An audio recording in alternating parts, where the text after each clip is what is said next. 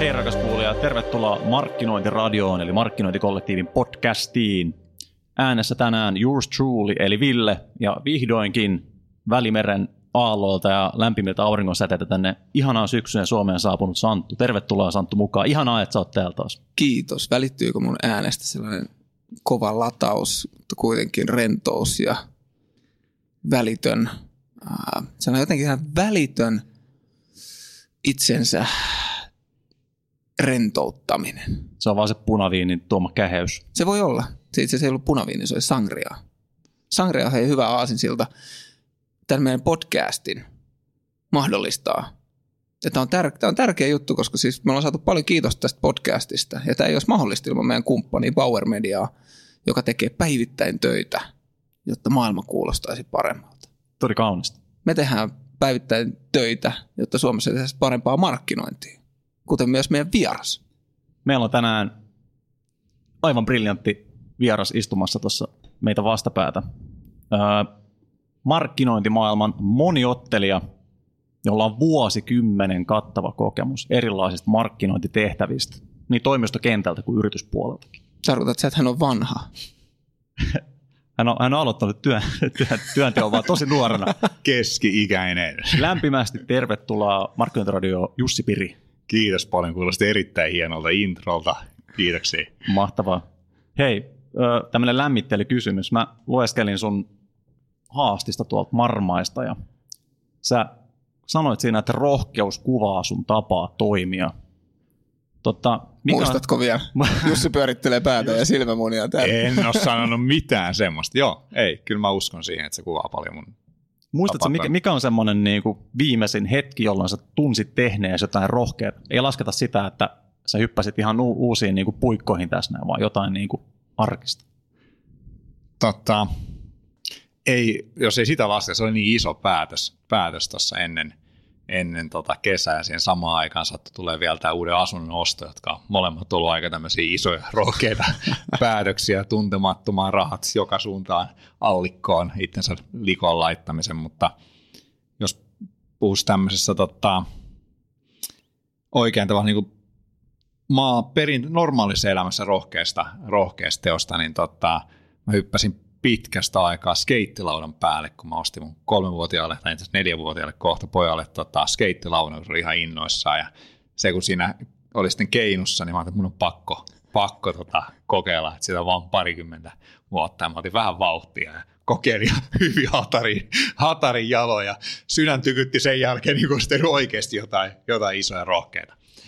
Tuo oli sitä niin kuin normielämän rohkeutta sitten. Loistavaa, mutta kävikö mitään siis? Tää. En, edes ka- en edes kaatunut. Mun mielestä on ihan legendaa, että on pakko olla kypärä sitten, kun aloittelee 20 vuoden kuluttua uudestaan. Toi meni toi yksi kerta ainakin tosi, tosi smoothisti. Hienoa, hienoa että olet tota, löytänyt, löytänyt uusia harrastuksia ja tehnyt muutkin rohkeita. Että elät selvästikin tämän sun, tämän sun tota, lainauksen, lainauksen mukaan. Öö, mitäs, mitäs syksyyn? Tässä on ainakin ollut ihan hirveästi kaikkia niin kuin erilaisia markkinointialan tapahtumia. Siis ihan tuntuu, että on niin kuin, lähes tuko joka viikolla ollut jonkinnäköistä tällaista seminaaria tai tapahtumaa. Tuntuuko teistä, että niitä on liikaa? No, musta henkilökohtaisesti ei tunnu. Se, niin kuin, niin kuin kaikessa liiketoiminnassa, olisi kyse tapahtumista tai ylipäätänsä tuotteista, mitä enemmän tarjontaa, sen parempi se on yksittäisen ihmisen näkökulmasta tuntuu jotenkin ehkä, että ne, se, on, se tarjonta on vähän kapealla. Tavallaan on tosi usein tosi samantyylisistä aihepiireistä se tarjonta erilaisissa seminaareissa. Nyt tietenkin ajoittuu, että tietyt asiat on, on mistä puhutaan ja tietyt asiat, jotka, jotka ihmisiä just näyttäisi kiinnostuvan, niin ne on tavallaan on kaksi-kolme kuukautta, niin puhutaan yhdestä aiheesta ja sitten naps, siirrytään. Teema vaihtuu. teema, teema vaihtuu ja kaikki muut on aikaisemmat, aikaisemmat unohdettu. Mutta jos menee Suomen ulkopuolelle, niin sitähän löytyy, löytyy paljon laajemmin tietenkin enemmän yleisö, johon, joka on kiinnostuneitakin sitten eri asioista. Tämä voisi ehkä olla mielenkiintoinen harjoite niin kuin suomalaisille markkinointialan ihmisille, asiantuntijoille ja markkinoinnista kiinnostuneille, että koettaisiin puhua vaikka vuosi jostakin teemasta. että otettaisiin niin semmoinen ko- kollektiivinen niin kuin hanke, että pureudutaan nyt aiheeseen X tosi syvällisesti. Ja yksi hyvä esimerkki on vaikka, juteltiin tässä ennen, ennen nauhoittelua vaikka niin kuin tästä mittaamisesta, niin kuin markkinoinnin mittaamisesta, ja se on muutenkin huomattu, että se on vähän semmoinen, semmoinen aihepiiri, että tätä touhua saisi vietyä vähän seuraavalle tasolle, niin se pitäisi olla kondiksessa. Niin mun mielestä se olisi ihan mielenkiintoinen aspekti, että sieltä tulisi niin kuin vuoden mittaan saman teeman sisällä kuitenkin niin kuin eri, eri, eri lähestymistavalla niin erilaisia sisältöjä ja tempauksia. On, koska markkinoinnin mittaaminen oli kaksi vuotta sitten in.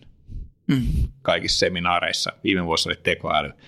Tota, nää, se olisi ihan hyvä, että se olisi siellä jatkuvana osana, osana jollain tavalla. Niin, koska eihän markkinoinnin mittaaminen, sanotaan, että aika harva on niin kuin valmis niin sanotusti. Joo, kyllä.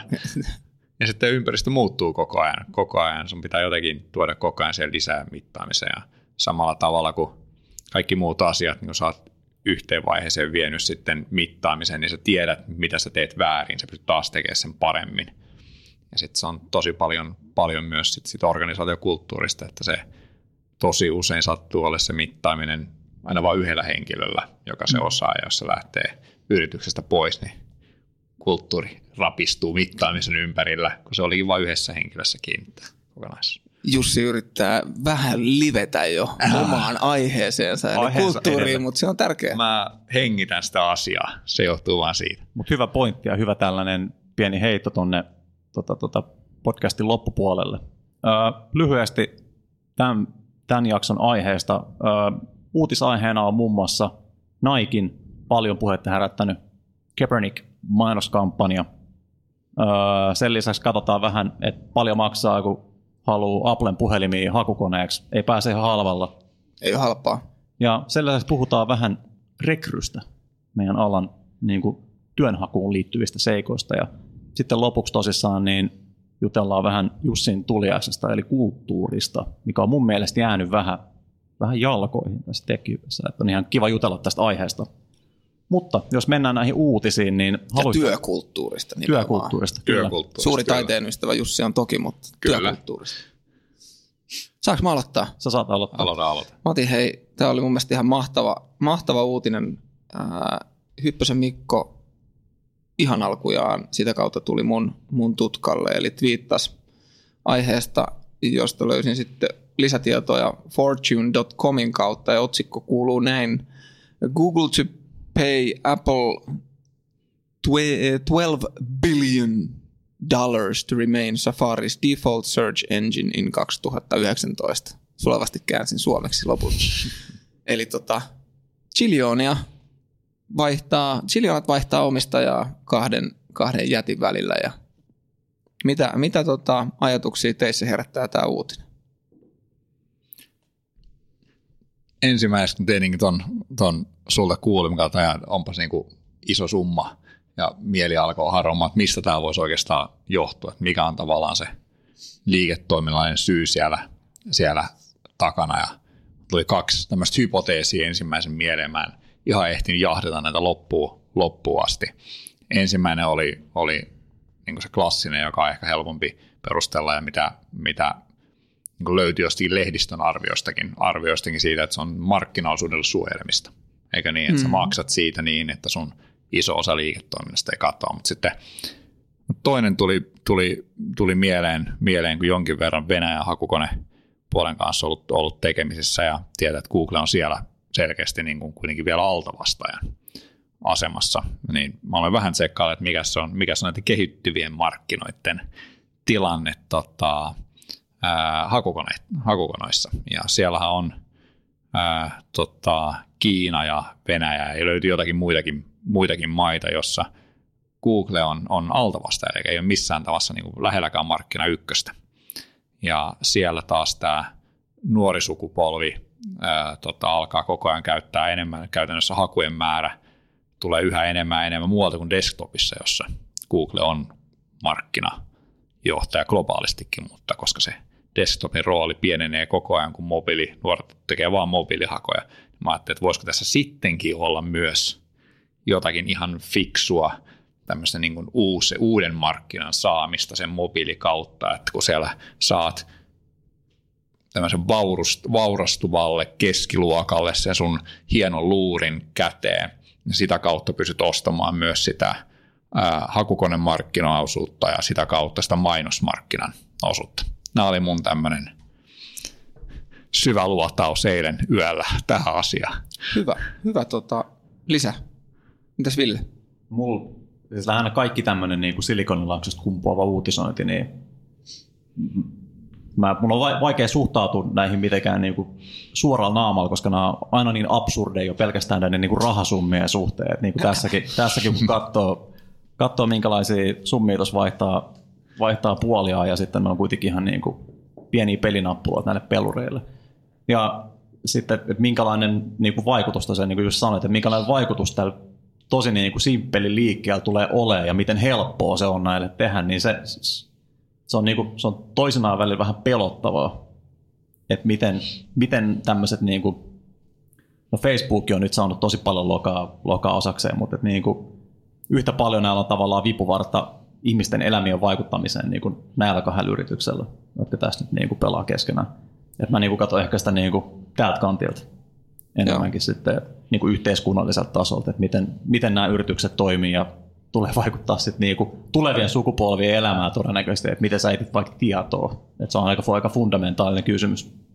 Mä on mielenkiintoinen uutinen siinä, että, että nämä kaksi peluria, jotka on tosi vahvasti toisiaan vastaan, siis oikeuskeissejä on useampia käynnissä tällä hetkellä, että ne ihmiset, jotka siellä välissä toimii niin sanotusti siltoina toisiin, toiseen suuntaan, että se kuka Applella on myynyt tätä Googlen suuntaan, niin se olisi niin kuin mielenkiintoinen jäbä tai, tai tota, nainen, kenen kanssa päästä juttelemaan, että miten tämä niin kuin homma on ylipäätään toteutunut. Oh, ja kertoo mielestäni aika paljon niin bisneksen luonteesta siitä, että kuinka verkottunutta toi Kyllä. oikeasti on, että ei sulla ole vaan niin kuin hyviksi ja pahiksi ja kenenkään yrityksen, Kyllä. vaan toisella se on yhtäkkiä meidän kaveri kanssa tässä asiassa ja toisella toisessa sanoi, että menkää vaan sinne omaan kuoppaan, että tota, ei jutella ollenkaan. Ja me puhuttiin tuosta tuloksellisuudesta äsken, niin mä laskin auki tätä business casea tästä taustalla. Vähän lukuja. Öö, Google-hakuja tehdään 40 000 hakua sekunnissa, mikä tarkoittaa 3,5 miljardia hakua päivässä. Eli ihan tajuton määrä. Ja öö, Applen osuus tästä niin kuin tai Apple-käyttöjärjestelmän osuus tästä liikenteestä on tietty prosentti, jonka kautta saadaan siten, että Google maksaa Applelle käytännössä 1,6 senttiä per haku. Ja mä vein tämän laskelman vielä pidemmälle, että jos oletetaan, että joka kymmenes haku johtaa maksullisen Google-mainoksen klikkaukseen, niin se tarkoittaa, ja, ja jos keskimääräinen klikkauksen hinta on vaikka 50 senttiä, niin se tarkoittaa sitä, että yhden haun tuotot on 5 senttiä, ja Google maksaa Applelle 1,6 senttiä. Tämä, tämä vaikutti niin kuin mun mielestä aika loogiselta ja aika hyvältä bisnekseltä. Vielä olisi siis voinut maksaa selkeästi enemmän. Ois. Todennäköisesti jossain kohtaa tämä mun, mun laskelma vuotaa, koska tota, kyllä siellä on pakosti Apple päässä mietitty tätä. On varmasti. Ja sit se on, seuraavalla kerralla voi pyytää lisää. Nythän tuo oli jo paljon isompi summa kuin oli se. Se oli merkittävästi isompi niin, summa. Niin, yli 15 kertainen summa tai joku, mikä, mikä oli tota, edellisellä kerralla. Ja sittenhän se on kysymyksensä pelutat pari vastaan, että onko sitten Bing tai tuleeko sieltä Alibaba Search sitten seuraavaksi tota, ää, markkinoille.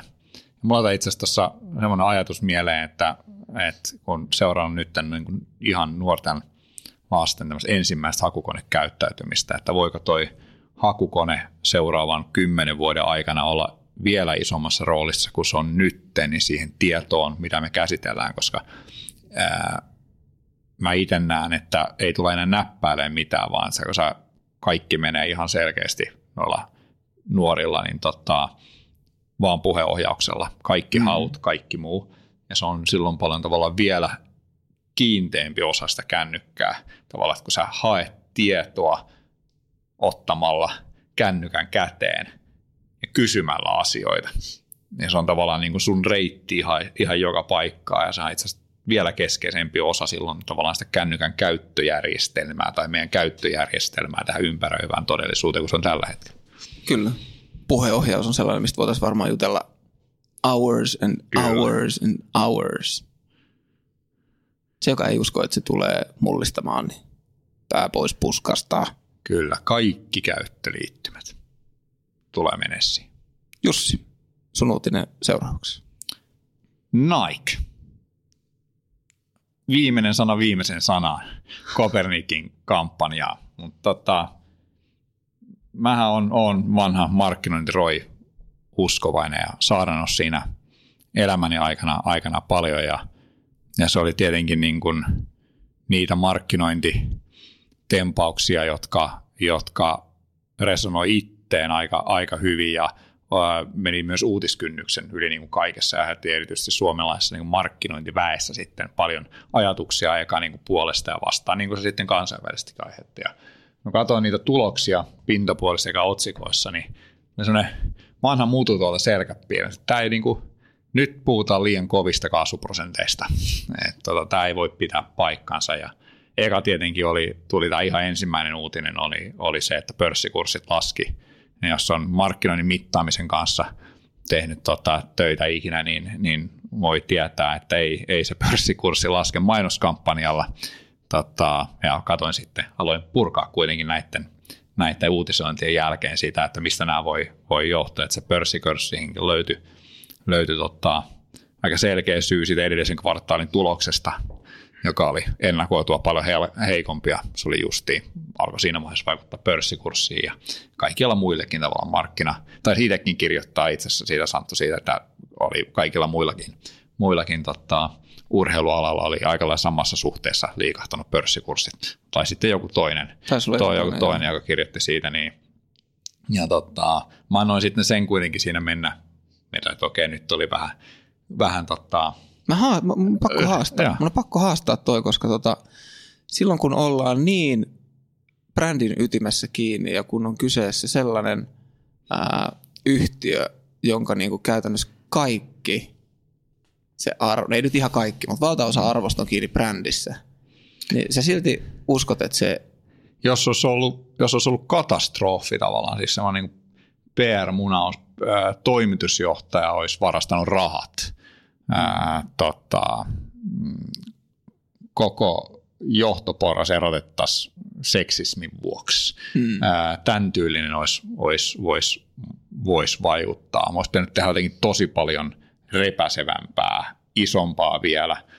Ää, tota, on kuitenkin totuttu niin kuin isoihin mainoskampanjoihin ja edelleen sama se vaikutus pörssikurssiin voi tulla myöhemmin tästä näin.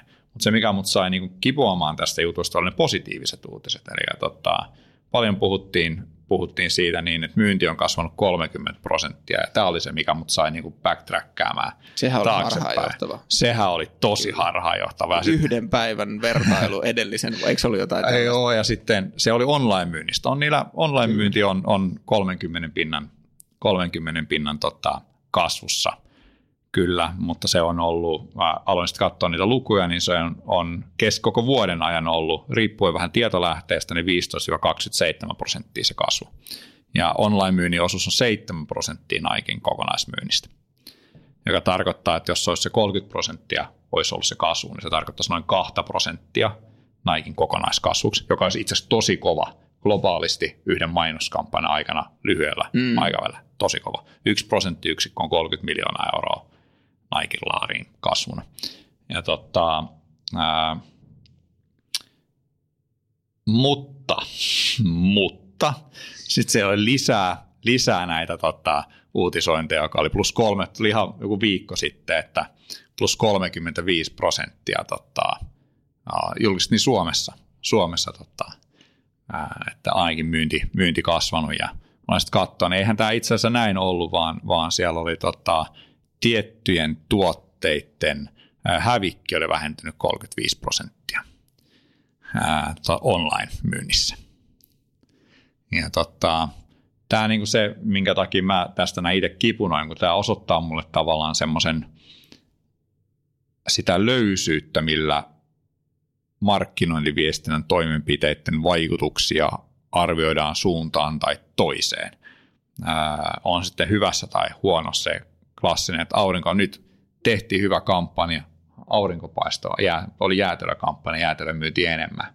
Mm. Ää, se, ne vaikutussuhteet on niin monimutkaisia, että ei tuommoisella lyhyellä aikajänteellä kukaan pysty sanomaan, että tuliko se myynnin kasvu sen mainoskampanjan osana vai ei sen mainoskampanjan suora vaikutus Naikin myyntiin ei todennäköisesti, niin mainonnan suora vaikutus, niin monta välipo, suuri osa myynnistä siis tulee edelleen vähittäiskauppojen kautta, mm. joten suurin vaikutus myyntiin on heidän tekemillä hintakampanjoilla ja tuotevalikoimilla, miten he pitää sillä esillä. Sillä on suora vaikutus myyntiin. Sitten en tiedä tarkkaan, mikä on Naikilla, mutta sanotaan, että se voisi olla vaikka niin kuin heidän mainonnan suora vaikutus voisi olla vaikka parikymmentä prosenttia. Voisi mennä johonkin 50 prosenttiin, on kuitenkin tuommoinen imago brändi kyseessä, niin kuin sanoin, niin Nikelle on tosi iso asia se, se imago. Mutta se ei näy noin lyhyellä aikajänteellä. Totta. Ja samoin minusta kaikki tulokset osoittaa sitä, että sitä ei voitu, voitu, tota, voitukaan mitata. Ja, mutta samaan aikaan mä oon ollut, ollut herännyt siihen, että kuinka – käsittämättömän tehokas se Naikin markkinointikone on. Että se, ja nyt otetaan koskemaan, että miten käytetään PR hyväksi. Tämä on vähän eri juonet tähän näin, mutta, mm. mutta koska mä aloin katsoa, missä nuo artikkelit tulee, että se ensimmäinenhän oli, oli tämmöisen pörssikurssi uutinen oli sanotaan reporttihaukkojen tämmöinen, että hei tämmöistä tapahtui ja haluttiin uutisoida vähän heikosti ja sitten siellä tuli backlash ja alettiin etsiä hyviä. Itse Nike on syöttänyt todella paljon omissa lehdistä tiedotteissaan näitä positiivisia koko ajan systemaattisesti eri näkökulmista, mikä on paremmin. Ja selkeästi he löytää niitä tällä hetkellä enemmän siellä online-puolelta kuin muualta. Nikellahan oli vähän haastavampaa pari kvartaalia ja tämä vuosi kuin mitä on, on, on toivottu olevan. Ja sieltä online-puoli taas on jatkanut kasvua. Hän on panostanut siihen tosi paljon ja haluaa nostaa sitä johonkin parin kymmeneen pinnaa seuraavan muutaman vuoden aikana sitä osuutta. Ja luonnollisesti se kasvaa kovempaa kuin muu bisnes. Mutta kyllähän se on niin käsittämättömän hienoa, että he saa omilla tiedotteillaan ruokittua sitä tavallaan sitä positiivista, positiivista kierrettä. kierrettä. Mutta mut ehkä se kysymys kuuluukin, Jussi, että onko tämä fake news vai onko tämä hyvää markkinointia? En tiedä. Ja tähän se on se ehkä isoin asia siinä, kun mä otan sen mittaamisen, mikä mä tässä ollut, jos me oltaisiin jos on hyvää markkinointi, niin se tarkoittaa, että tämä kiinnostuneiden joukko, jotka siihen reagoi ja sitä kuulee, niin pitäisi olla se ostava yleisö. Eikö näin? Silloin se on toimiva. Mä en tiedä, mikä on, on Naikin ostava. Minä en ole ainakaan. Ja tota, eikä ole myöskään suurin osa markkinointiviestintäihmisistä. Se on niin pieni minoriteetti tavalla, että sen perusteelle, kun tota, keskittäisiin mitä tahansa tuotteet, hirveän montaa tuotteita ei myydä volyymeja, tälle, tälle kohderyhmälle, vaan se on joku isompi keskiluokka. Ää, mä en tiedä, onko se. Ei mulla ole tietoa eri maiden. maiden. Mä itse uskon, että, että mitä tieto on, on tavallaan tulevasta sukupolvesta, niin heille, heille, heihin pitäisi vedeta juuri tämän tyylinen markkinointiviestintä, jolloin mun näkemyksen mukaan, oletuksen mukaan – johdonmukaisesti tämän tyylinen ää, viestintä kotiutus Naikille parempana myyntinä kymmenen vuoden kuluttua, mm. kun sieltä on taas pidon. Tällä hetkellä isompi ostava yleisö on, on todennäköisesti vähän erilaisilla arvopohjilla. Ei he pakosti vieraannut tästä, mutta nämä on kaikki nyt mutua. Mm. Mutta sen takia ei, pysty, ei me pysty tietämään, eikä se ole yksikään toimittaja, joka pystyy tietämään. Kyllä se on vain Nike itse, joka mm. tietää sen johon nämä vähän sellaista niin kuin sokeriin nämä tämmöiset ihan älyttömät niin kuin markkinointiviestintäkampanjat, että siinä, siinä niin kuin hullaantuu ja hurmaantuu etenkin niin kuin alan, alan ammattilaista. Sitten niin totta kai niin kuin näkee, että tuolla Jenkkilässä on tosissaan niin kuin vähän erilainen kulttuuri vaikka tämän niin kuin kaupallisuuden suhteen, että siellä, siellä tykkää niin kuin eri, eri uutistoimitukset ja toimitukset tarttuu näihin kaikkiin tekoihin ja uutisoimaan niistä, kun ne tietää, että ne kiinnostaa ihmisiä siellä. Niin siinä on vähän, en mä tiedä niin fake newsia, mutta et, et, et toki tässä on vähän, vähän sellaista, jos miettii lehdistön vastuuta ja tällaista, että vähän niin kuin kriittisempi saisi ehkä olla. Ettei se mene tämmöiseksi niin kuin älyttömäksi hypeksi, niin kuin vähän tässä on käynyt. Että on se niin kuin, siis hieno, hieno kampanja, hieno viesti niin kuin Nikella aina, mutta just, että, että tuntuu, että on lähtenyt mopo vähän käsistä mä itse uskon, että se oli Nikella todella hyvä onnistuminen, jos miettii tavallaan, että varmasti saavutettiin se tavoitteet, mitä sille kampanja oltiin asetettu sen verran paljon, siitä on, on puhuttu, joten huomioarvo on varmasti noussut, noussut tota, mutta mä oon samaa mieltä sun kanssa siitä, siitä tavalla lehdistön kriittisyys. Me tiedetään se, että resursseja on tosi paljon vähemmän ja ne niin kuin, tuppaa menee aika nopeasti näin ja otetaan, niin kuin, halutaan klikkiotsikoita, koska ne ajaa mainosrahaa ää, sisään. Ja näissä näki mun mielestä tosi hyvin sen monesti myös, kuinka erilainen se artikkelin sisältö oli versus se otsikko, ja sitten kuinka paljon sosiaalinen media korostaa sitä, että itse asiassa ikinä ei luettu mitään muuta kuin se otsikko ja katsottu kuva, sitten jaetaan ja kirjoitetaan oma saate, ja taas seuraavassa tosi pieni osa itse asiassa lukee sitä artikkelia, vaan lukee vaan se otsikko ja teksti, joka on pistetty ja eteenpäin, josta tulee vähän se fake news Kyllä. ilmiö sitten. Itse asiassa rupesitte tuossa osakekurssista puhumaan, niin parhaimmillaan, korkeimmillaan tämän, tämän tuota Copernic-kampanjan jälkeen tuossa syyskuun puolivälissä, niin osakekurssi on ollut 7 prosentin kasvussa verrattuna siihen lanseerauspäivään. Mm. Tai sitä, anteeksi, sitä lanseerauspäivää seuranneeseen kuoppaan. Ja tota, tällä hetkellä se on 3,7 prosenttia korkeampi kuin silloin äh, lanseerausta seuraavana päivänä. Mites versus 2016-2017 näkyykö siinä sitä? Katsotaan. Pitkä Mulla oli semmoinen mieltä, että se lähellä all, mun mielestä oli semmoinen mielikuva, että se lailla niin kuin all time haita, mutta se olisi ollut jonkun puolentoista vuoden säteellä olisi ollut, ollut korjaa. Saatan kyllä muistaa väärin. 2015 vuoden lopussa on ollut edellinen korkein no. noteraus pörssissä, se on ollut 67 dollaria ja nyt tällä hetkellä se on siis 82,7. Oi, hyvä. On tasaisesti noussut. Sikäli mua kiehtoo tässä, tässä uutisessa ja, ja niin kuin markkinoinnin mittaamisessa niin kuin pörssikurssin kautta, että et, et se on se niin kuin ultimaattinen tapa mitata yrityksen niin kuin arvoa ja menestystä. Ja jos, no. jos niin kuin ihmiset tämän kampanjan seurauksena edes herää siihen, että tämä on yksi väylä mitata markkinoinnin onnistumista, niin mun mielestä se on hyvä. Mä oon siitä sun kanssa samaa mieltä, että lyhyellä aikavälillä siitä ei voi tehdä täysin vedenpitäviä päätöksiä, mm. mutta toki se antaa varsinkin jos on volatiili osake, joka liikkuu paljon, niin se antaa suuntaa siitä, että onko tämä ollut hyvä vai huono. Mä itse, se on, mä itse asiassa itse aina kun on, on joku queue ja jotain muita, millä, millä sitä voisi niin kuin, on tehty harjoitteita, missä on yritetty ottaa, ottaa omistaja-arvo siihen mukaan, mukaan mitä monet konsultit jossakin vaiheessa ajoivat tämmöistä value-map-ajattelua, niin tota, se muuttujen määrä, jos me puhutaan tämmöisen normaalin roimittauksen 30, niin siellä kun me aletaan mukaan siihen se, että ne kaikki asiat, jotka vaikuttaa omistaja-arvoa, eli käytännössä niin se tulee niin paljon lisää muuttuja. Eli se tavallaan se kertoo sitä niin, että kun se on mallintamisessa alkaa olla niin monta muuttuja, että se on tosi vaikea ottaa algoritmisesti mukaan, mm. niin me ei pystytä suoraan ikinä näkemään siitä. Kyllä. Siellä on niin paljon muita asioita, joita me ei tiedetä maailmassa on muutamia isoja eläkesijoitusyrityksiä, jos ne on päättänyt justiin tehdä jotain siirtää rahaa, Kyllä. se menee niin totta. Mutta silti mä oon sit samaa mieltä, että yrityksen arvon tuottamisen näkökulmasta, niin tota, kyllähän se on sitten loppupeleissä se mittari, mittari, mihin nämä pörssiyritykset, mihin tämä maailma on rakennettu, että tota, arvon pitäisi kasvaa omistaja, omistajille. Sen takia ne on sinne pörssiin mennyt ja sitä ne yrittää tehdä semmoisen kapistalistisen maailman me olemme tänne luoneet. No, tämä jää selkeästi seurantaa meille kyllä, kyllä. Nike. Kyllä, niin kuin mainittiin, niin todennäköisesti niin kuin vasta pitkä aikavälin päästä niin pystytään niin kuin takapeiliin kun katsoa vähän, että miten tota, miltä näyttää tämä maisema tämän kampanjan jälkeen niin kuin pitkän aikajakson jälkeen. Kyllä. Hieno veto se oli. Kyllä. Kyllä.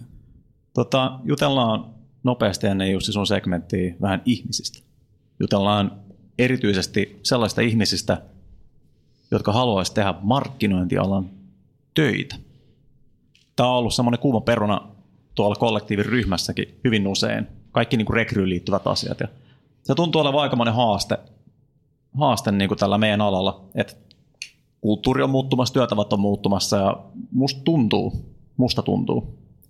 Ja mitä on niin kuin käynyt keskusteluja ihmisten kanssa, niin on tosissaan niin kuin esimerkiksi työjärjestykseen liittyvät asiat aiheuttaa niin kuin haasteita siihen, minkälaisia ihmisiä palkataan ja miten heidän niin kuin, työtontti määritellään tässä niin kuin alati muuttuvassa maailmassa. Mä, tota, mä käytän tässä aasensiltana Sari Venäläisen markkinointimainontaa kirjoittamaa kolumniten hänen raastepöytäänsä tällaisella otsikolla, että palveluksen halutaan nuoria nälkäinen markkinoinnin diginatiivi. Tämä se oli hyvä otsikko, mä muistan tuon. Kyllä. Tämä, ja tämä, tämä, tämä teksti vähän avaa näitä termistöjä, joita usein niin kuin näissä, näissä meidän, meidän alan rekryissä käytetään, että mitä ne oikeasti tarkoittaa. Eli, eli hieman tällainen niin kuin sarkastinen katsaus siihen, niin, että mitä, mitä niin kuin lupaus versus todellisuus ehkä on.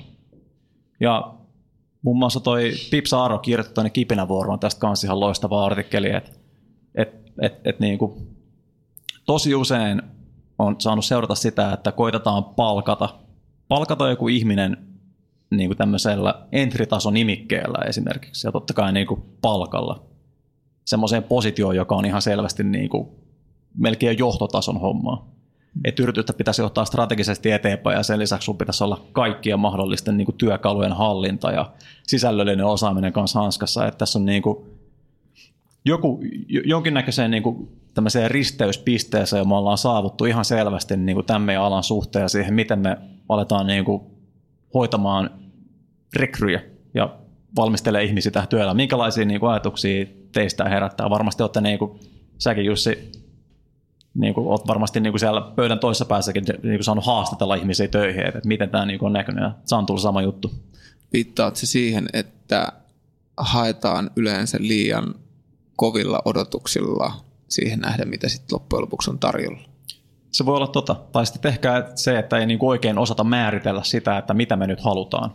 Joo. Mm. Et, aikaisemmin päivällä juteltiin vähän kasvuhakkeroinnista, niin vähän sitä, että mikä on se pienin panos, millä saadaan vähän niin kuin se suurin, suurin vaikutus aikaiseksi, niin musta tuntuu, että se olisi ihan hyvä sellainen lähtökohta vähän niin kuin rekryssäkin sillä, että vähän niin kuin hommaa joku tyyppi laittaa esimerkiksi ne perusasiat kuntoon ennen kuin lähdetään miettimään, että meillä on niin kuin tämmöinen videotähti AD siellä tekemässä niin kuin mainosfilkat ja matskut viimeisen päällä, että onko siellä kaikki muu kunnossa, onko siellä ihminen niin kuin hoitamaan sitä just sellaisella niin kuin kädet läpättää jo. Ei, kun se mä, tämä oli mielenkiintoista, mä jouduin reflektoimaan itse omaa, omaa käyttäytymistä ja minkä tyylisiä olen itse tehnyt myös, myös tota, ja omi pikkukätösin yliampuvia. En itse ajatellut, että ne oli yhtään, yhtään yliampuvia tavallaan vaatimuksia – vaatimuksia tuota markkinoilla. Kollegat sanoi sitten, että ei tuommoisia ihmisiä Jussi löydykään mistään. Mä olin siellä, kyllä löytyy, että kyllä mä tiedän noita. Sitten, no, niin no itse asiassa ei, ei tuommoinen positioon kyllä, kyllä se oli oikeassa silloin, en, en minä. Ja tota, mä itse mietistelin, että mistä se sitten loppujen lopuksi johtuu. Ja tota, ää, yksi on se, on, on se, että –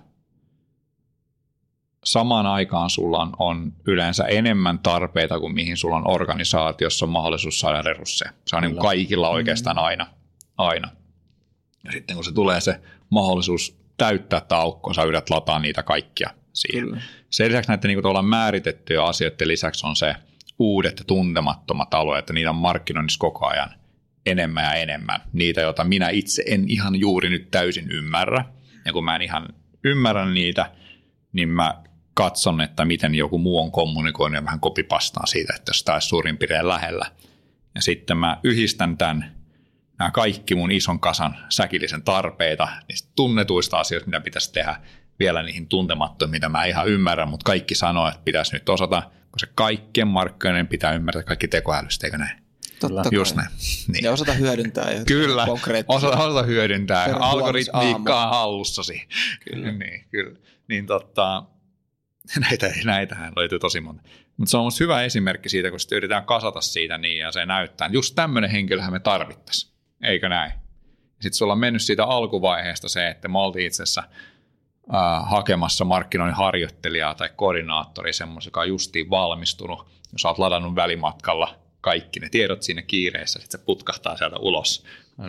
Kiva tässä, tämä on tämä kaksikymppinen tohtoris henkilö, henkilö, jolla on 30 vuotta työkokemusta. Kyllä, juuri vastaavalla tehtävistä. Ja silti hän tulee tähän sinun markkinointikoordinaattorin Kyllä, juuri näin. Et se, on, se yhdistyy, se yhdistyy myös se esimiesten paine tietenkin siihen, niin että pitäisi saada just sopiva henkilö tekemään just niitä kaikkia asioita, mitä aikaisemmin tehty, koska se on turvallista. Että se on joku, joka on tehnyt just samanlaista ja sitten tekee niitä uusia, joka on täysin erilainen kuin se henkilö, mikä siinä on aikaisemmin. Kyllä. Ja tota, itse tämmöisissä, tämmöisissä tilanteissa voisi sanoa, että silloin kun on tullut niitä virheitä siihen kirjoitettuun muotoon, niin on ollut semmoisessa tilanteessa, että, että se alue, mihin ollaan hakemassa, oli itselle tuntemattomampi. Mm. Niillä silloin just kasautuu myös niitä, niitä tavallaan tuntemattomia siihen, siihen tota, liikaa. Se vähän niin kuin tunnustelet tuolla, että mitäs tuolla olisi ehkä saatavilla. Se ei ole ehkä kaikkein paras tapa aina, aina heti kun ollaan, ainakin itse, heti kun niitä raakattu sitten niin suoraviivaisemmaksi ottanut toisen mukaan, että mitä tässä nyt oikeasti pitäisi lukea. Kyllä. Ensimmäinen haki Devaajaa itse. Hyvä esimerkki. Miten meni? No niin kuin omasta ei, no, ei, ei mennyt hyvin. tota, mutta sitten saatiin, sain Talentedilta, ne oli justin silloin pistämässä pystyyn ja ne vähän sparras, sparras että tota, mitä siinä nyt kannattaisi oikeasti, oikeasti tota, kirjoitella, minkä tyylisiä asioita, että mitä kannattaa jättää pois. Ja se kirjoitustapa oli hyvin erilainen kuin mitä oli, oli niin kuin sitten taas klassisia tavallaan markkinointipäällikön mm. päällikön tehtäviä tota, hakes, mihin oli tottunut. Mm.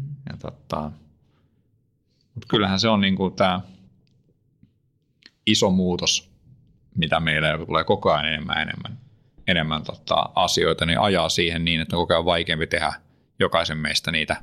Me ollaan opittu tietty juttu ja pitäisi saada joku toinen, joka tekisi niitä asioita, mitä me ei oikein osata ja sitten on vaikea muotoilla siihen, mitä hakemusta. Joo, voisi itse asiassa just jatkaa tuosta, mitä sanoit, että no Ville tietää, tämä tulee vähän pidemmän mutkan kautta, mutta Ville sä tiedät ainakin, mutta että mä oon niin kuin jopa kyllästymiseen asti äärimmäisen optimisti ja yleensä näen positiivista asioissa, jos sitä ei ole. Ja niin myös tässäkin, koska mun mielestä sitten se toinen ääripää, jos ajatellaan nyt, että tässä pyydetään, jutellaan siitä, että onko esimerkiksi entry-positioiden vaatimukset liian suuret, niin se toinen ääripää on se, että mä olisin myös todella huolestunut jos meillä haettaisiin vaikka verkkosivuston päivittäjiä tai uutiskirjeiden koostajia. Että on myös niin kuin ehkä niin kuin tavallaan kertoo siitä, että ne rekrytoivat henkilöt on niin kuin havainnut sen, että markkinoinnin muuttuvat vaatimukset ja se, että sun pitää olla markkinoijan nykyään aika monipuolinen. Ja se on se, on niin kuin se positiivinen juttu tässä. Mutta se, se mikä, ja, ja tämä ei, niin kuin, tämä ei ole isosti mennyt tämä nykytekeminen pieleen, mutta se on mennyt siinä pieleen, että, että kaikki tämä, nämä listaukset on niitä, että siinä niin kuin sarakkeessa odotamme sinun osaavan. Joo. Eikä niin kuin nice to know. Vaan, et, mun mielestä pitäisi enemmän niin kuin segment, tai jakaa kahteen luokkaan, että sulla on ne tietyt jutut, mitä sä odotat, ja toivot, että se ihminen niin kuin osaa, ja sitten sulla on näitä, että eduksi luomme – ja sitten se ei myöskään tarkoita sitä, että se eduksi luomme on niin kuin 20 ranskalaisen viivan mittainen niin kuin lista. Kyllä. Mutta hyvin pieni, mun mielestä niin kuin pienellä, pienellä jutulla tämä homma saataisiin korjattua ja jengi saisi, äh, hakijat sais parempia työpaikkoja ja sitten ne rekrytoijat pääsisi heti täyttää sopivat positiot.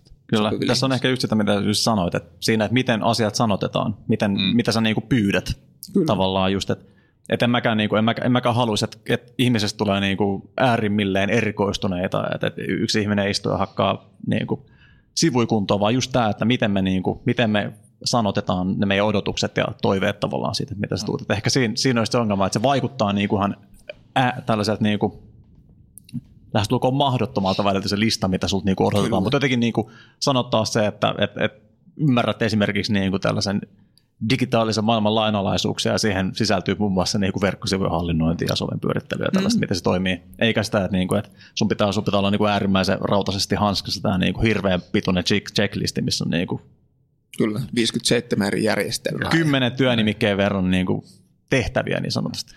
Sehän on parhaimmillaan tuommoinen työ, sehän on mainos, joka, joka pitää saada kiinnostumaan tästä tehtävästä. Ja kun sä luet lisää, niin sä saat, saat sieltä lisätietoa ja tota, sen mainoksen luominen olisi, olisi hirveän helppoa.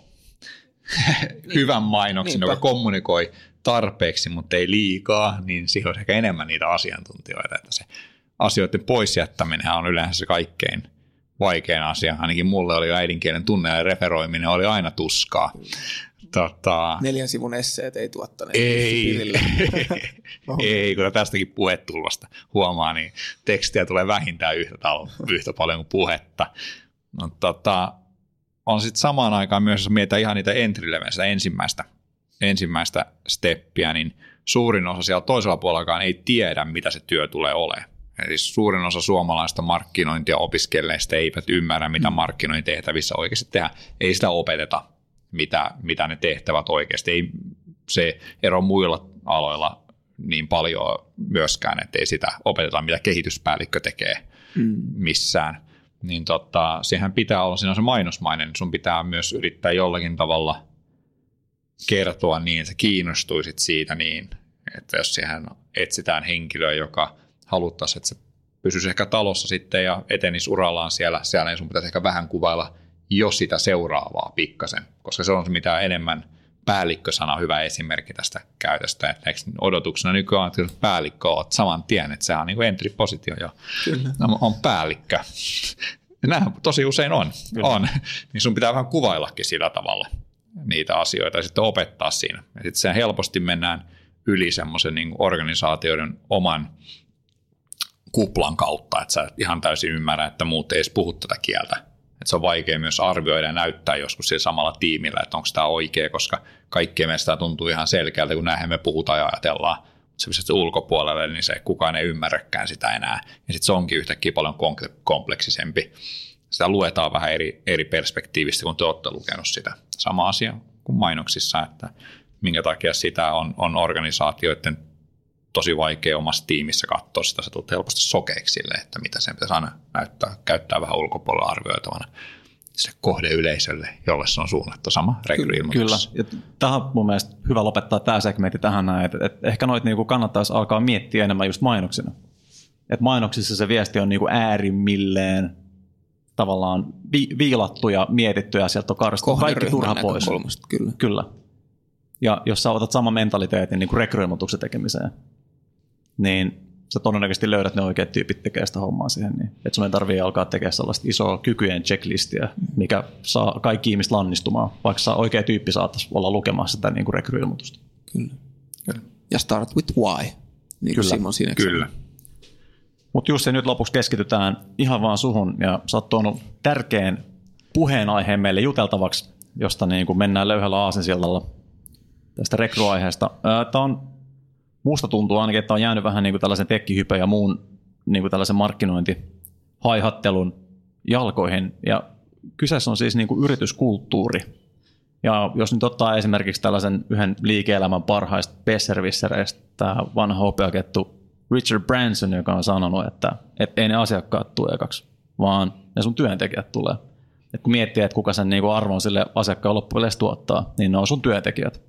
Ja jos olet yksityisyrittäjä, niin se oot sinä. Muista pitää niin kuin itsestäsikin huolta. Että tämä menee niin kuin, skaalaa hyvin ihan niin kuin riippuen, onko yrityksessä 10 000 vai yksi työntekijä. Eli miten, niin kuin, miten, miten, minkälaisia näkemyksiä sulla on? Sullahan niin kuin, tämä nykyinen siirtymäkin tuonne työhön, niin sinua erityisesti kutkutti tämä kulttuuri siinä, niin Joo, jutellaan, jutellaan hetki tästä, tästä aihepiiristä. Joo, mullahan niin kuin tavallaan, mä oon itse tietämättäni mietiskely itse asiassa tosi paljon, paljon kulttuuri, minkä takia se on tullut mun, mun aivonystyröihin. Se alkoi siitä, kun mä aloin kiertää puhumassa siitä, mihin tekoäly on viemässä markkinointia.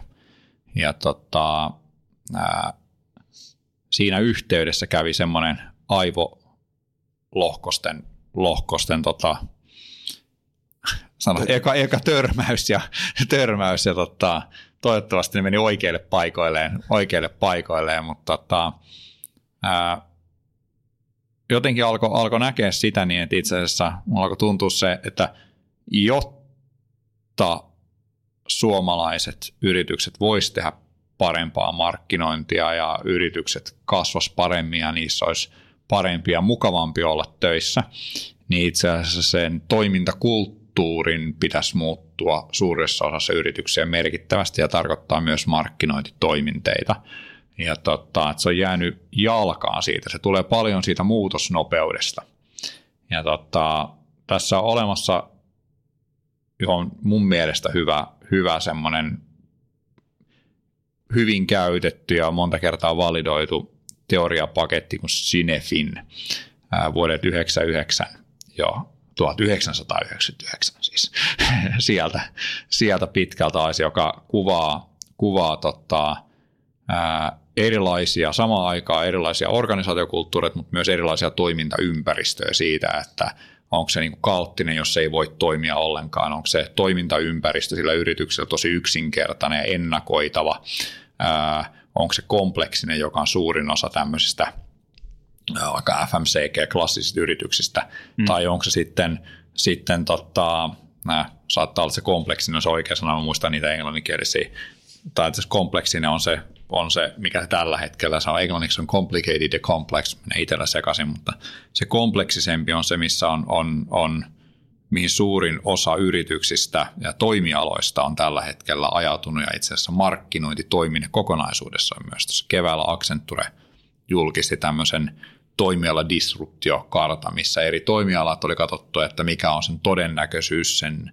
toimialan tai toiminteen merkittävään muutokseen ja markkinointitoiminteena oli, oli siellä niin kuin nopeasti muuttuvassa ää, ympäristössä. Siellä oli jotenkin energiatoimiala, pankkia, ää, tämän tyylisiä toimialoja. Otettiinko siinä siis kantaa, otettiinko siinä siis kantaa siihen, että onko meillä paremmat mahdollisuudet Pä... Ei, siinä, oli vaan, siinä otettiin kantaa enemmän siihen. Niin, toima, niin, parissa muuttuu niin paljon. Se täällä, muuttuu, se, tavallaan se muutosnopeuteen, eli missä siinä oli ne toimialat, mitkä on tavallaan stabiileja ja ne, jotka on murrosvaiheessa tai oikeasti tosi hajoamisvaiheessa tavallaan, että ne muuttuu jo niin nopeasti ja markkinointi on osana niitä ja se on mun mielestä ollut näkevissä, eli heijastuu siihen osaamistarpeiden moninaistumiseen.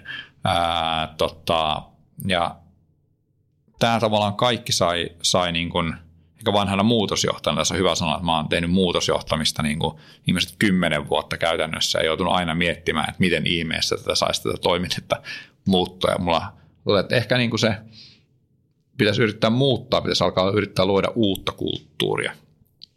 Ää, tota, kulttuurin muutto on jotenkin tosi, tosi, tosi vaikeaa. Mä tuossa aikaisemmin mainitsin sitä, että tosi usein se mittaaminen saattaa olla niin kuin yhden jonkun johtotähen mm. kädessä. Mä oon itsekin ollut se joskus, että joka on ollut puhunut, kun itse lähtenyt pois, niin yhtäkkiä se kaikkea aikaisemmin se kokeva tehty. hyvä.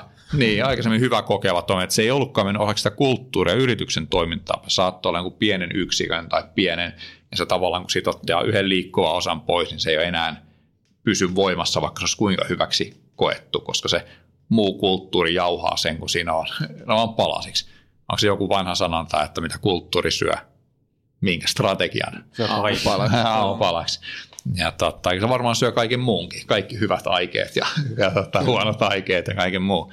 Mutta hei, kerro, kerro sitten, kun sä oot tosiaan niin kuin Ville totesi tuossa sun esittelyssä, että sä oot tehnyt markkinointia niin monessa eri organisaatioissa ja eri roolissa, niin mikä, mikä sitten tässä niin kuin meidän toimialalla siinä kulttuurissa on eniten pielessä? Totta, sehän on, kun sen kulttuurinhan pitäisikin olla erilainen jokaisessa yrityksessä hirveän luonteomasta. Otetaan tämä ensimmäinen ja jokaisessa toimialassa luonteenomaisesti siellä on vähän samanlaisia vivahteita. Se on ollut hieno havaita nyt viimeisen muutaman vuoden aikana. Se on erilaisia yrityksiä, mutta siellä on samanlaisia vivahteita. Mutta se mikä siinä on markkinoinnissa, se menee ehkä tuohon, missä haastoit, mutta mitä mä itse uskallus, se menee paljon siihen uskallukseen itse asiassa tosi, miten sitä tehdään. Et siellä on se tällä tavalla ne opittu tapa siitä kampanjan vetoisuudesta, miten me asioita tehdään, miten me luodaan. Jos se perusprosessi niin kuin kaikissa markkinointiviestintää tai markkinoinnin tekemässä tulee eka joku brändistrategia, markkinointistrategia, sitten sen jälkeen sä teet kampanjasuunnitelman seuraavalle vuodelle, sitten sen jälkeen siellä on jonkin verran liikkuvaa rahaa ja osa, joka on fiksattu, sitten sä briefaat sen kumppaneille mediatoimisto, tapahtutoimisto, PR-toimisto, mainostoimisto, jonka jälkeen aletaan työstämään ja palataan takaisin, investoidaan muutama sata tuhatta erilaisiin mainostuotoksiin, puukataan mediat, ja sitten aletaan su- suunnittelemaan käytännössä niin seuraavaa sesonkin. Ehkä joku vielä muistaa seurata, että tuliko tästä näin mitä.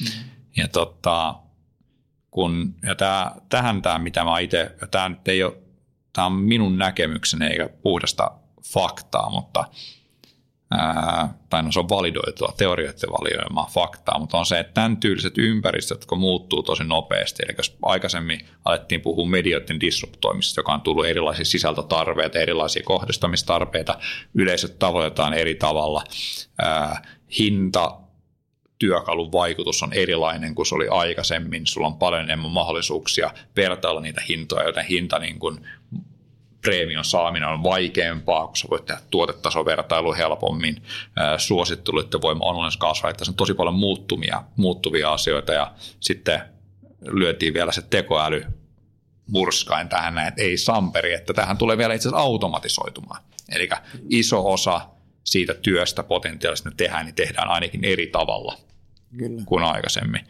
Niin tota, tämän tyylisissä – ympäristöissä ja tämän tyylisillä toimialoilla. Mä nyt sanon, että markkinointi olisi niin tavallaan toimiala, tietty ympäristö siinä kaikessa, mm. oma ekosysteeminsä, niin kokeilevalla kulttuurilla, verkostuvalla kulttuuri, kulttuurilla pärjää kaikkein parhaiten. Joo, tuo oli, tuo oli hyvä, kun sä puhuit, sä puhuit nimenomaan nyt niinku uskalluksesta, kokeilemisesta ja rohkeudesta. Itse tullut perehdyttyä tosi paljon tämän kesän kannesissa menestyneihin töihin – ja voisi sanoa, että sellainen niin kuin kaikkia töitä yhdistävä asia on rohkeus. Sellainen, sellainen rohkeus, että, että kun sitä viimeistä hyväksyntää sille tuota toime, markkinointitoimenpiteelle on haettu, niin joka, voisin sanoa, että joka ikisessä kampanjassa olisi ollut niin kuin mielenkiintoista olla se viimeisen päättävän pöydän, eli go or no go, tota, pöydän ääressä kärpäisenä katossa, että, että kuinka paljon siellä on jännittänyt pitäisi jännittää paljon ennen kuin niin tekee pitäisi. ison päätöksen. Kyllä. Joo, pitäisi tuntua siltä niin ja menettää vähän yöunia, että itse, tuliko tehty sittenkään oikeasti. Se juhla tuntuu paljon isommalta sen jälkeen, kun joku Kyllä. onnistuukin. Tekee, saa ehkä haluta niin kuin enemmän haluamaankin mitata niitä tuloksia. Joo, eikä se, se ei tarkoita sitä, etteikö niin kuin sen, sen tota, valitun, ettei sitä valittua ideaa voisi testata pienessä kaavassa just ketterien niin linjan metodien mukaisesti ennen kuin sä lähdet isosti ulos – ja totta kai silloin niin kuin siinä vaiheessa jännittää isosti, kun mennään isosti ulos. Kyllä. Ja kysyit, että mikä, mikä niin kuin, niin worksin vaiheessa, mikä siinä kulttuurista tavallaan, kun on miettinyt, mikä siinä, siinä tota, myös sai niin kuin itse tuntua, niin mä, kun kaikki nämä palaisin, niin itse asiassa tavallaan tietyllä tavalla liini-ajattelu on, on vastaus siihen kokeilukulttuuriin. Sehän on niin kuin, mm rakenna, testaa, mittaa. rakenna, testaa, testaa, mittaa. Ää, joten ainakin juuri tällä hetkellä, kun tämä kenttä on niin valtavassa muutoksessa, niin tuntuu, että se on se oikea tapa, mitä vois, miten, millä tavalla, minkälaista tavalla suomalaisia markkinointiorganisaatioita, se ei vaikka kaikki koko yrityksiä, kaikkia koko yrityskulttuuri, mutta ainakin niitä markkinointiosastoja, niitä voisi viedä lähemmäksi semmoiseen siihen kokeile, testaa, mittaa, rakenne, rakenne testaa, mittaa tätä ää, sykliin. Se ei tarkoita sitä niin, että, että pitää niin kuin kadottaa suunnitelmat asioista, mitä me halutaan tehdä. Että sä teet niitä kokeiluja, tavallaan hyvä, tykkään puhua hypoteeseista, en tykkää puhua strategioista, tavallaan asioita, joita me oletaan, että voisi viedä asioita meidän haluamaan suuntaan ja niitä testataan koko ajan. Mutta meillä on kuitenkin suunta olemassa ja sillekin on suunnitelma, mitä me tehdään, jotta se on systemaattista. Ja tota, toi oli yksi asia, mikä, mikä Worksissa kiinnosti, että siellä on, on mun, nä, mun näkemyksen mukaan markkinointipuolella kaikkein paras osaaminen liineistä toimintatavoista. Mutta sitten Worksissa itsessään, niin mua kiehtoi se partnereiden rohkeus siihen niin, että ne muut partnerit uskalsivat sanoa, että ehkä me ei osatakaan kaikkea muuta, että tuohon tämmöinen höperö Jussi voisi vois niinku tuoda jotakin, jotakin tota, sopivaa, koska se on iso, se on iso steppi ottaa tota, uusi, uusi partneri mukaan, mukaan toimintaan. Ja sitten mä kuulin, millä tavalla he on haastanut omaa osaamistaan myös.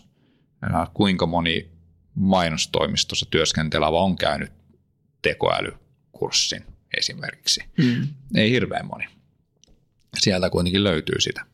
Ja, tota, ja sitten mä tunnistin siitä Worksin omassa kulttuurissa Ja mulla on vielä sanoa, että mulla on vielä paljon, niin kuin, mähän en ole, istu vielä siellä, joten, joten mulla on vasta pieni tuntuma kaikkea ja muutaman ihmisen, ihmisen niin kuin mä näen ja koen sen sitten myöhemmin, mutta, mutta ottaa se tavallaan se suunnittelun tekijävetoisuus, joka on toiminut tosi hyvin, tosi hyvin sitten softapuolen firmoissa, jossa niin sanottu devaaja on ollut kunkku, eli mennyt tavallaan mm-hmm. sitä kautta luotu sitä, että on ollut aina suunnittelijavetoinen firma. Mä oon se ainoa, joka on suunnittelut. No, tiedolla mäkin ollut markkinoinnin suunnittelija parikymmentä vuotta kohta. Mm. Ja siellä mun intohimo on, on tosi pitkälle. Niin tota, se kiehto ja sitten semmoinen työn ja vapaa-ajan irrottaminen toisistaan, joka on ollut tosi voimakkaasti mukana heidän toiminnassa, joka mulle tulee olla varmaan vaikein opeteltava asia, kun on tottunut yhdeksän jälkeen tekemään vielä toisen, toisen työpäivän, niin Kyllä. pääsi sen, sen opettelemaan. Onko se kielletty pörksin kulttuuri? Käytännössä joo. joo. Ei, totta, kukaan sanonut, että se kielletty on, mutta, mutta ei voi olettaa, että kukaan mihinkään nyt reagoisikaan. Että. Joo. Tämä on just mielenkiintoinen. Yleensä kun puhutaan kulttuureista, miten se muodostuu, niin paljon puhutaan just arvojen merkityksestä. Mun mielestä ihan liian vähän tota, nostetaan esille sitä faktaa, että ne arvot muuttuu kulttuuriksi vasta tekojen myötä. Kyllä. Ja siinä on niin kuin tosi tärkeä asemassa totta kai ylin johto, mutta ihan joka ikinen työntekijä. On ja sitten kasvaessa niin, niin joskus tuntuu, että säännöt on tyymät. Jos yritys kasvaa nopeasti, niin se, se tarvii sääntö. Jos se kasvaa hitaasti, eli se tulee sanotaan niin pienempi joukko ihmisiä sisään vuoden aikana, kun siellä on merkittävä, on ehkä raja voi olla siinä 10 prosentissa, 15 prosentissa, silloin se kulttuuri muotoutuu niiden ihmisten kautta. Sulla on isompi joukko, mutta jos sulla tulee puolet henkilöstöstä lisää joka vuosi, niin sulla pitää olla jotenkin sääntöjäkin. Tai sitten sun pitää olla tosi tarkka siinä rekrytoinnissa, eikö näin? Että sä rekrytoit niitä ihmisiä, joiden se arvopohja on samanlainen, jotka – lähtee helpommin sille samanlaiseen kulttuuriin, tavallaan luonnostaan muodostaa samanlaista yhtä uutta kuplaa, missä me kaikki halutaan olla. Hienosti palattiin takaisin tuohon rekrypuoleen. Meillä alkaa aika valitettavasti vähän loppumaan. Tämä kulttuuri on merkittävä asia. Se, se on niin kuin sisäiset ja ulkoiset pelisäännöt tälle niin kuin työntekijäyhteisölle. Se pitäisi ottaa huomioon niin kuin rekry, rekryvaiheessa jo ja sitä ei niin kuin ylhäältä päin voi asettaa kenellekään, että meidän kulttuuri on nyt tämä, vaan niin kuin puhuit, niin se tulee niistä kaikista ihmistä, ketä siellä niin työpaikalla ponnistelee yhteiseen päämääriin eteen. Mielettömästi kiitoksia Jussi, että pääsit juttelemaan tästä. Kiitos. On, kiitos ja anteeksi. Tämä on, tämä on hienoa ja valitettavasti meillä ei ole enempää aikaa, mutta tota, me varmasti istutaan tänään äärellä vielä uudelleen, sitten kun olet saanut paidan ja sukat ja lippiksen ja kaikki muut hienosti päähän on tämmöinen hieno Works-kassi löytyy. Ikäkö teille olemassa näitä näin seuraavan kerran, tai vielä niin pitkälle, että on mainoslajat mukana. Mahtavaa. Hei, kiitos kuulijat, kiitos Jussi ja kiitos Santtu. Nähdään ensi kerralla. Moikka. Moi moi. Moi moi.